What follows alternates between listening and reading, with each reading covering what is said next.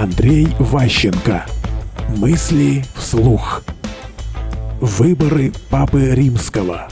Если вы не можете в переговорах добиться серьезности, у другой стороны как возможность увильнуть.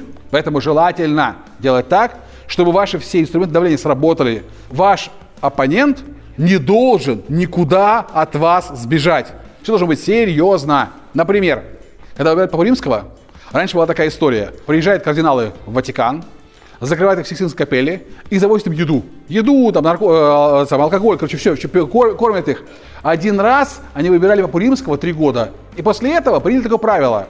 Их э, загоняют, еду ставят, но один раз. И больше не кормят и не открывают, пока не договорятся.